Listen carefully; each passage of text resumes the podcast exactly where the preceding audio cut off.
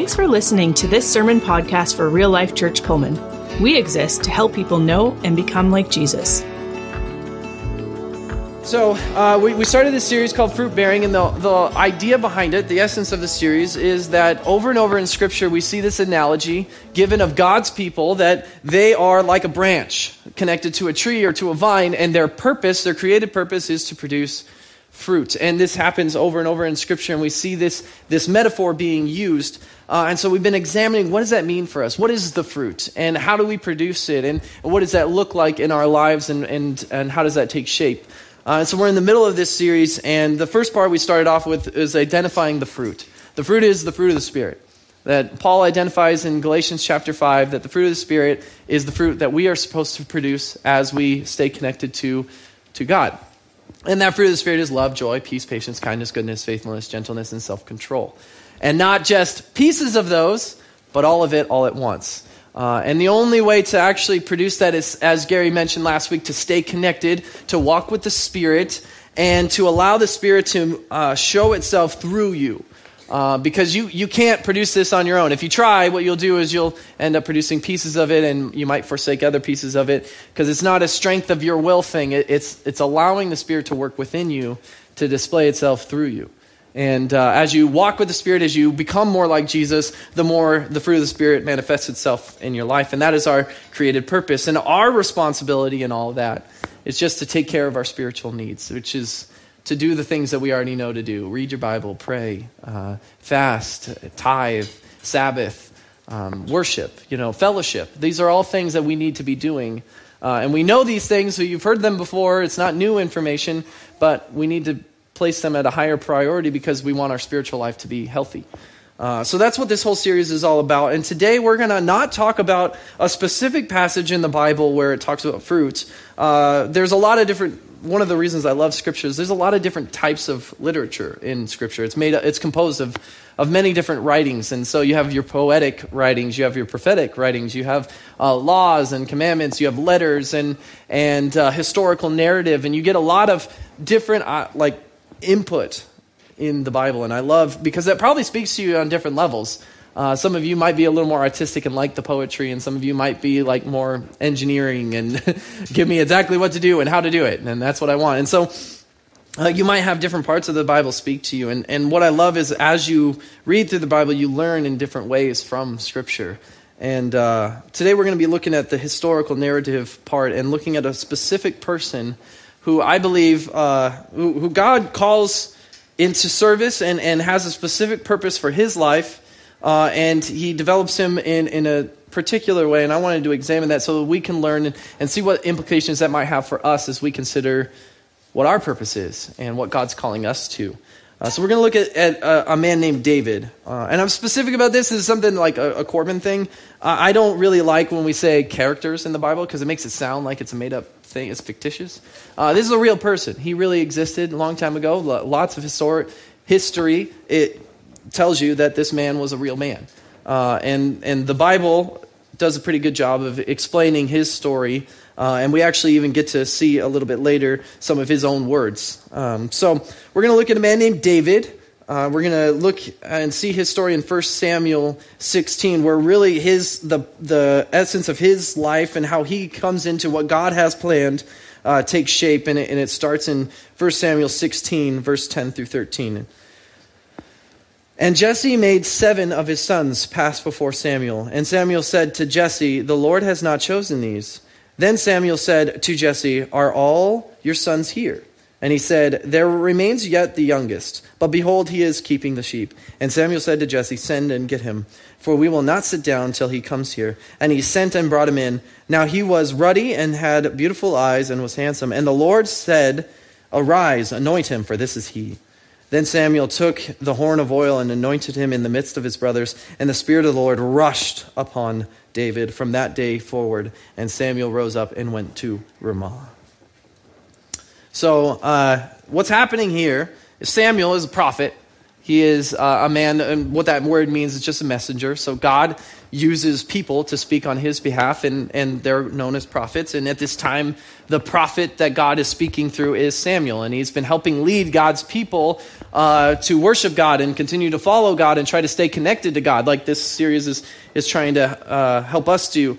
Um, and so Samuel it, has this purpose, and he, what ends up happening in, in this particular period of, of Israelite history is they've occupied the, the nation, the promised land that God had given them, and they've, they've kind of filled it out. Everything's like working well. Uh, but the people of Israel decide, you know what? Every other nation has a king. We want a king. Uh, we're kind of tired of, of not having a king. We want someone we can look up to, someone to lead us, someone to inspire us. We want, we want a king.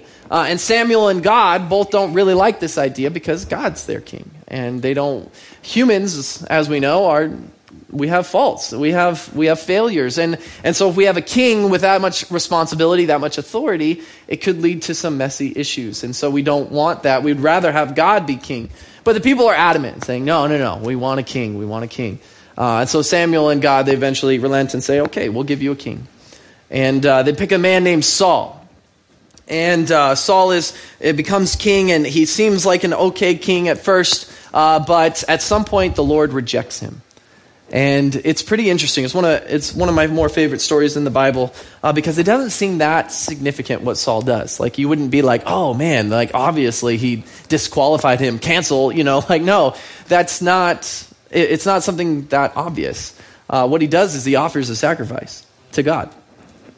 Like, oh, wait, you're not supposed to do that? No, no. He was actually told by God to offer a sacrifice, but he was supposed to wait until Samuel showed up so Samuel could do it.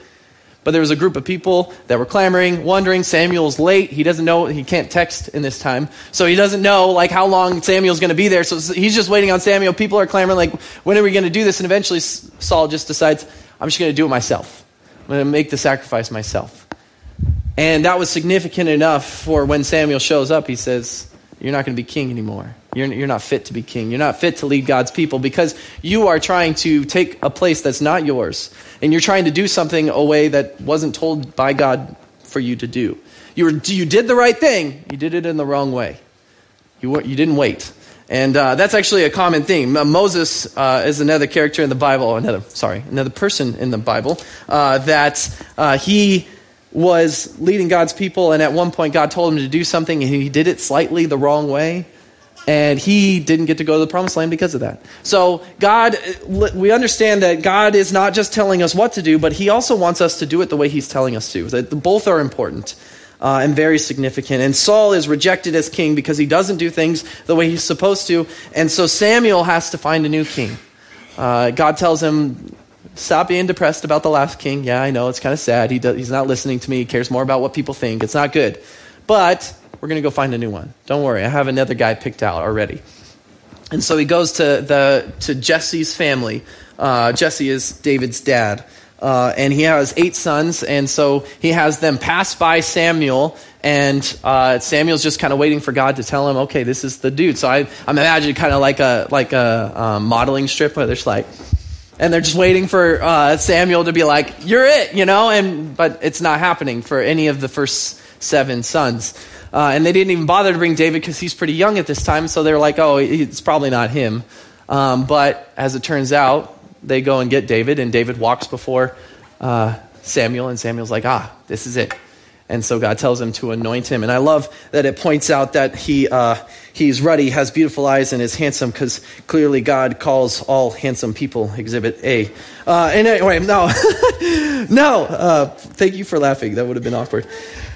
So, um, God uh, calls, Dan, or calls David to become the next king. But David, is, at this time, we believe, we don't know, and it, like we don't know all the ages.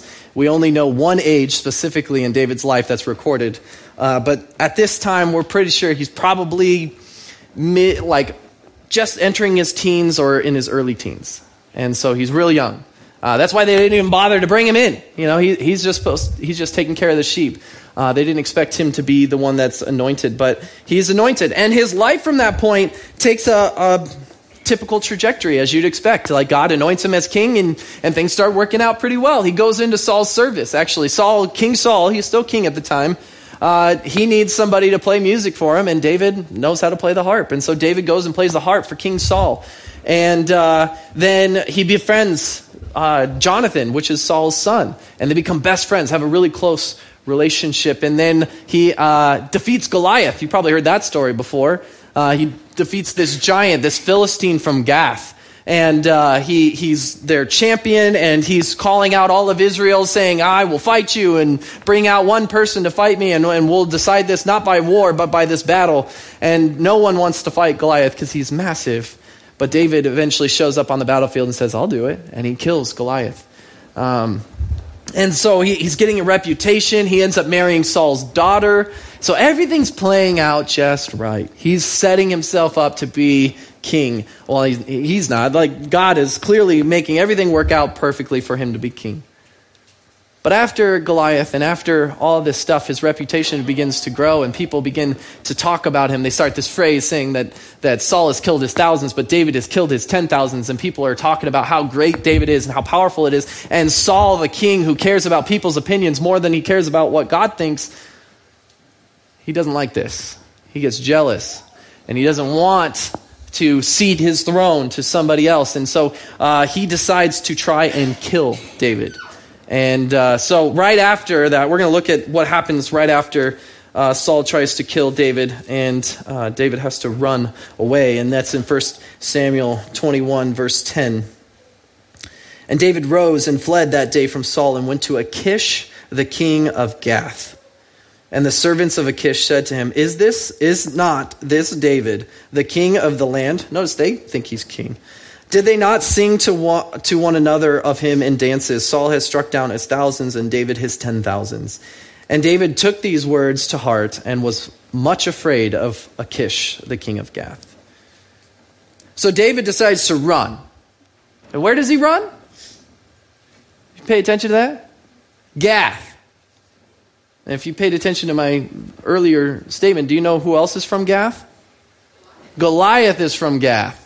So the man that was their champion, that grew up and became like, you know, we, we you see someone tall and like he's growing, he's really formidable, and you're like, wow, this is really cool. I'm really proud of this guy. This is awesome. It'd be like if we have a hometown hero that's like really good at sports and stuff, and you're just like, oh yeah, this is our guy. And then someone goes and kills him. Well, that'd be really tragic.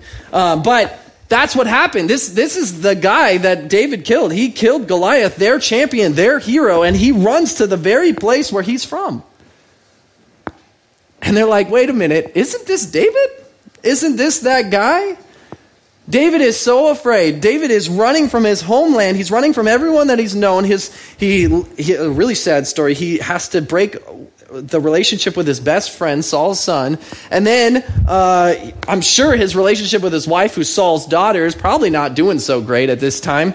And everything that was building up, all this, this trajectory of his life was headed towards him being king and everything seemed to work out well all of a sudden it's, it's gone. And, and he's so desperate he's so scared he decides to run to the very place where he's probably hated most.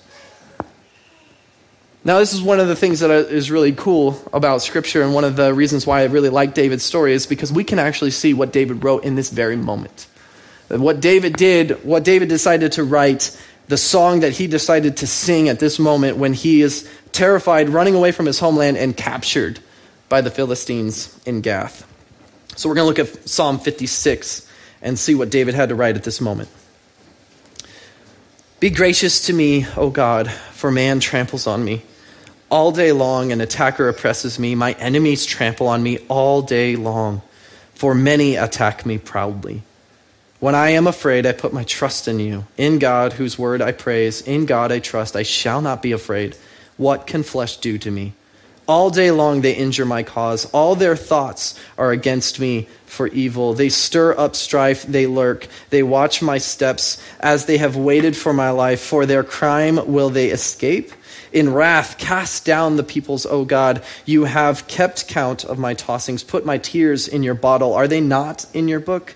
Then my enemies will turn back in the day when I call. This I know that God is for me. In God whose word I praise. In the Lord whose word I praise. In God I trust. I shall not be afraid. What can man do to me?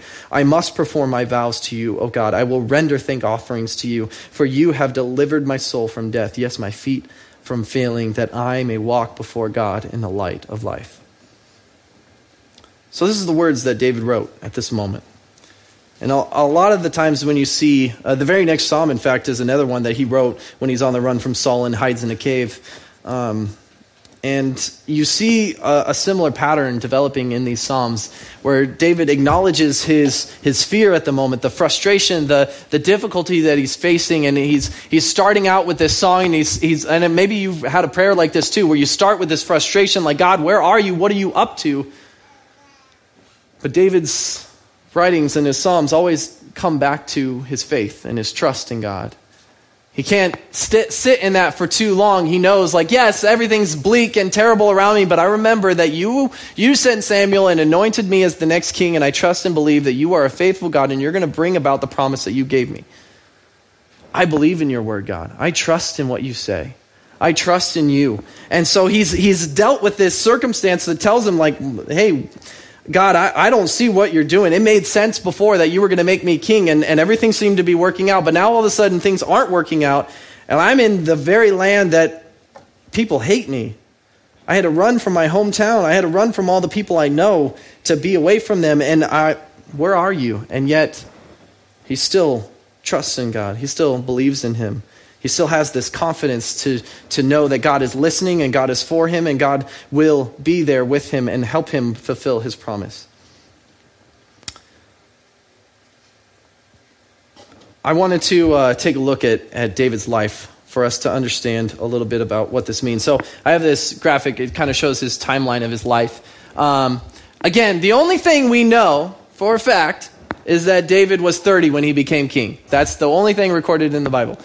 Every other date in his life, we don't exactly know, but based on just historical evidence, we feel like it's pretty confident. We feel like I'm one of the people that decides this. Uh, historians feel like he was in his his early teens, or maybe not quite a teenager yet, uh, when he was anointed by Samuel, and then maybe in his late teens when he killed Goliath, and then he enters Saul's service at around 20, uh, and then everything goes poorly from that point on. There's, there's this period of maybe almost 10 years where Saul has been trying to kill him. He has to live on the run and live in caves and abandon all his friends and, and most of his family. And he has to live in fear and even runs to the king of, of Gath. And so it's, it's, it's a long time that David spends fearing for his life. A long time that everything seemed to work. 10 years, that everything seemed to be flowing perfectly, but then another 10 years go by, and that 10 years wasn't, didn't seem to work out well. And it, it, it was probably hard for David to understand what God was up to. But he continued to trust, he continued to believe. And at some point, spoiler alert, Saul dies, and David becomes king. What's cool is in that time, David uh, develops relationships with some guys uh, that become like his men because he knew he could trust them. Because if anyone was willing to follow him, they would have to abandon their hometown, their home country, and go against their king. So he knew these relationships were strong and he could trust these men. And he wa- ran with these men and, and wandered with them and, and fled from Israel with them. He built up his family too. And at some point, he ends up living in the land of the Philistines. And him and King uh, Kish, that we were just talking about, they end up developing a good relationship, so much so that King Kish defends him before the other Philistines. They're trying to discuss whether or not David should go with them into battle. And David's ready to fight with them, but they say, you know what, we can't trust this man. We, we can't let him come with us. And King Achish is like, no, we can trust him. He's been with me all this time. So he's not only developing relationships with his trusted men, he's also developing relationships with people from his enemies, nations around him. He's, he's developing foreign, foreign relationships. That's really cool, especially as he's developing into the king that he's supposed to be. But I think even more so, David is, as we see in his Psalms, as he's writing these words, David's developing something very important where he trusts completely in God.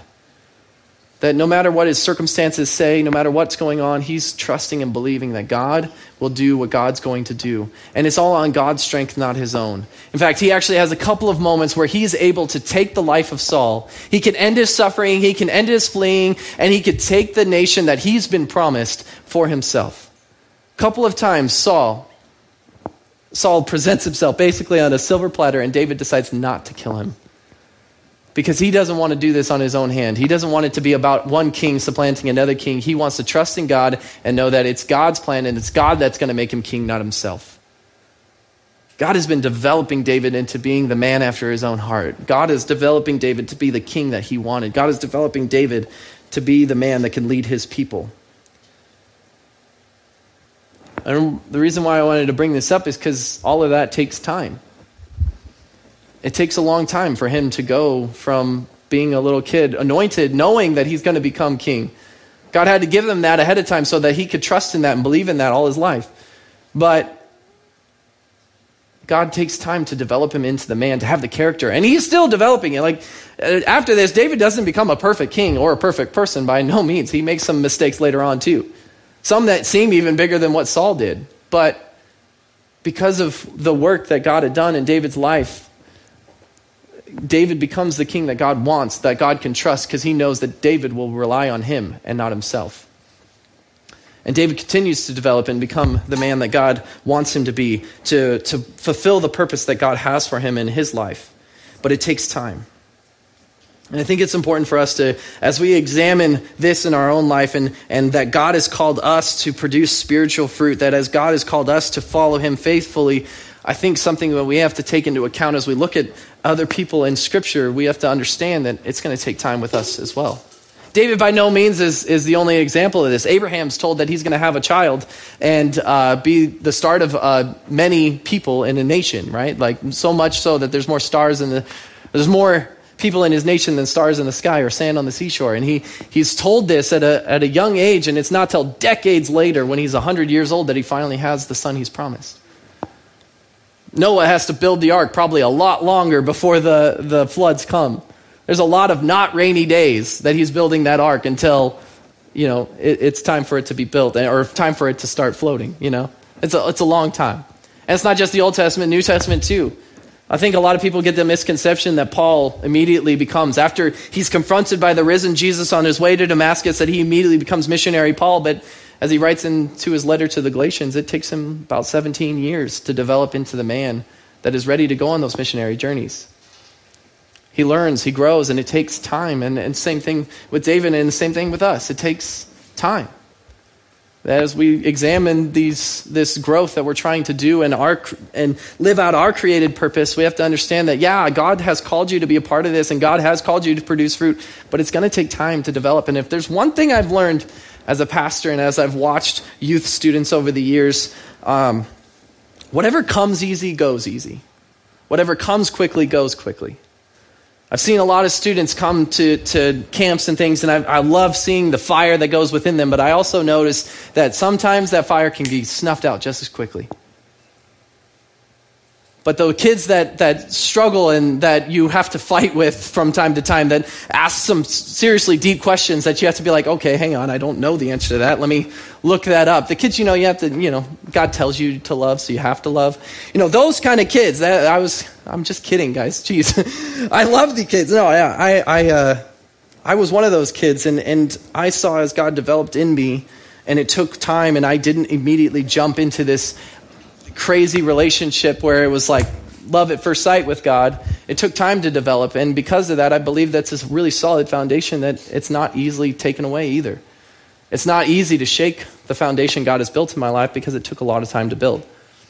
I think of it like a, a fire often. When you build a fire, you understand that, you know, yeah, you can use lighter fluid and paper to make that thing go off real quick, but it's going to burn out really fast too the best thing to do is actually build some, to bring some logs and allow the fire to, if you do the effort and bring the sticks and the logs and chop it all down, and so that you have the uh, fire, that's a sustainable fire that will last. Still need some of that, that, those sparks to start with. But if you do the work, if you take your time, it'll last longer. And I believe that's what God's doing in, in my life and what God did in David's life. And I believe that's what God wants to do in all of our lives is to take his time to build something that sometimes takes a while. And we have to remain faithful and consistent in that. And as we do that, we'll build something that lasts. We'll have something that lasts. We'll stay connected a whole lot longer and we'll produce fruit a lot longer because of what God is doing in our lives. So, uh, I wanted to draw our attention back to this tree analogy. Um, our tree's not doing so good. And I, I, uh, I bet you were thinking in the first week, if you were here, I presented these two trees as, a, as, a, as, an analogy of, of the two types of ways we can pursue this relationship with God. One is the real way, where we genuinely have real life real life church. We, we have real life and have a real relationship with God and eventually can produce fruit, or we fake it and make it look like we do. It's easier, it's quicker, and sustainable because we don't have to worry about it at all. We just keep presenting it like it's there, and it's, even though it's not. And so I was presenting these two analogies, and originally that tree looked a lot better, and it was probably easy to choose. Oh, yeah, we'll choose the real life one. It looks about the same. Now it's a little harder to choose it, right? Yeah, like you're just looking at this like, oh, actually, that looks kind of decrepit and sad, and maybe I don't want to pursue real life because it's harder.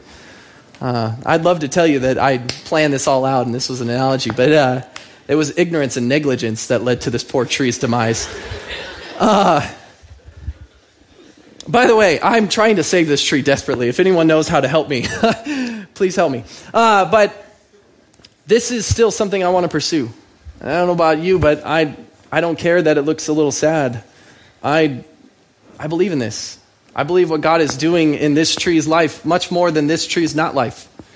And even though this might look good and might be easy for a pastor to stand on the stage, look at my congregation, they all look so good. I don't care. I'd rather this.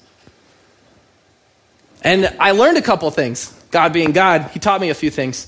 Uh, this tree, the first thing that, that happened when it started to die, do you know what happened? You can kind of see it. The leaves die. The very thing that makes this thing look good is the first thing this thing abandons to try to save its own life.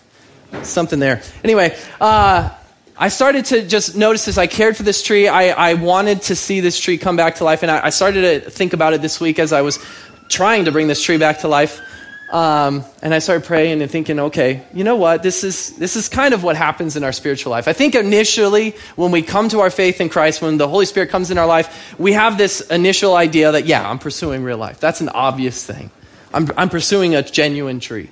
But I think it's when we hit these, these difficult moments, maybe like David, when he hit his difficult moment and suddenly his life doesn't look so good and everything's not working out the way he thought it would anymore it's at those moments when, when life starts to sap away and our leaves don't look so good. I think it's at that moment where the enemy comes in and is like, hey, wouldn't it be easier just to paste some fake, tr- fake leaves on there? Wouldn't it be easier just to pretend like you're doing okay, to make it look good? And that's when I think we make that shift to turn into that tree. I don't think any of us start with that notion, but at some point we turn to that notion just because it's easier than doing the long, hard work of bringing this tree back to life. And we don't want people to know. We don't want people to know that our, our branch is a little sad. We don't want people to know that our leaves are falling off. And so we hide that and we put on some fake ones. And I started to think about that more and more. I was realizing, you know what? I, I so desperately want to be a part of a church where I can be honest with you that a lot of my leaves are sad. Some of them have fallen off and I'm not doing so good. I want to be a part of a church where that's okay to say. I want to be a part of a church where I can be encouraged and loved and, and known for that so that real life can still happen. And I want to be a part of a church where everyone can feel a part of this, that can know that it's okay to, to have your leaves look a little sad, and it's okay to do that because the, the thing we don't want to happen isn't your leaves falling off, it's turning into that. That's the thing we don't want to happen. What we want to happen is you to be honest so that we can start to care for it. This leaf is, or this tree is crying out. And that's what I hope we start to recognize in each other is that when our spiritual lives are suffering and we see that, you know what, you're not looking as good as you were before, that's not, that's not a time for you to just start faking it until you make it. That's a time for us to come around you because you need help. That's a time for you to recognize yourself, like, okay, I can't do this on my, no, my own, I need help. And we work together and we grow together and we hopefully see life again together. We don't get that way if we start pasting on fake, fake leaves. The other thing that I noticed this week as I was caring for this tree is how desperately I wanted to stick a hose in the base and just watch the leaves just unfurl and, and grow back to life. I so badly wanted to see this thing. Like, and I know, I know that's not the way to do it. Like, I, I clearly don't know very much about trees, but I, I know that much that I, if I drown this tree, it's not going to live. But I wanted to. I wanted, I know it's been wanting water and sunlight, and I put it in the sun and I gave it some water, and I really wanted to just keep giving it water until it came back to life. It doesn't work like that. Even though those leaves fell pretty quickly, it's going to take a long time for them to grow back. And it's not my job to will it and hope that it'll happen immediately. It's my job to be consistent and just be patient, and eventually the leaves will grow back. If I take care of this tree and if it's, if it's repotted and, and given what it needs and pruned at some point and we be patient and I consistently water it and take care of its needs, it will grow back. But it's frustrating. It's real frustrating because you, you just you want it to go back to the way it was. But it takes time. Just like God took time in David's life, God took time in Abraham's life and Paul's life, God took time in my life, He's going to take time in all of our lives to help us have healthy spiritual lives. It's going to take time, and it's not going to look super good all the time, and that's okay. We need to have patience. And when I say that, I mean patience with yourself. It's okay that you don't look good. Have that patience. Sometimes, especially those of us who've been around Christian circles for a very long time, we don't often have a lot of patience for ourselves. And no, no, no, I'm supposed to be better than this. It's okay. Give yourself the grace. It's going to take some time but also have patience with the Spirit. God's at work within you, trying to help develop you. Give him some time.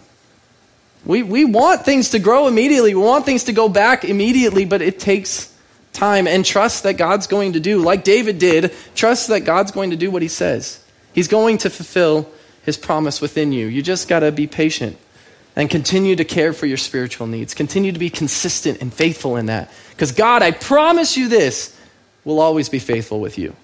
He will always be faithful with his side of this relationship. There's a few points that I wanted to bring up today. The first is that bearing fruit is not immediate but inevitable. Is something I kind of mentioned in the first, serv- or first sermon of this series, uh, but it's something that I think bears repeating if you want to bear fruit, if you want to display the spiritual fruit in your life, if you want to look like a healthy Christian that is honoring and glorifying God, that is drawing near to becoming Jesus of Nazareth, understand that that's going to take time, but inevitable. As long as you keep caring for the needs of, of your spiritual life, I promise you it is inevitable. Like David had that promise. He knew. The one thing David didn't doubt was like, you know what? God said it. I believe it. That's it. That's all that matters. I'm going to keep trusting in that. I'm going to keep believing in that. And I promise you this God is going to be faithful and you will bear fruit. It is your created purpose if you're caring for your spiritual needs. You just, it's going to take some time, but it will happen. Have confidence in that. The next thing I wanted to say, um, the next point is you can't see growth, but you can measure it over time. This is something that a pastor, as I was doing some study, I was listening to him, and he said this, and I thought it was super cool. Uh, my wife and I have this little uh, tree that we bought a little while ago, uh, and it's doing really well. So I don't kill all trees, just so everyone knows. Um, but it's got this new leaf that's been growing, and it seemed day after day this leaf just got bigger. It, now it's the biggest leaf on the tree. It's, it's really incredible. Um, but if I had sat down and just watched that leaf, I'd have, I wouldn't have seen anything change. I, I would have wasted a few days, honestly, just being like, you know, trying to watch this leaf grow, but it doesn't, it doesn't grow like that.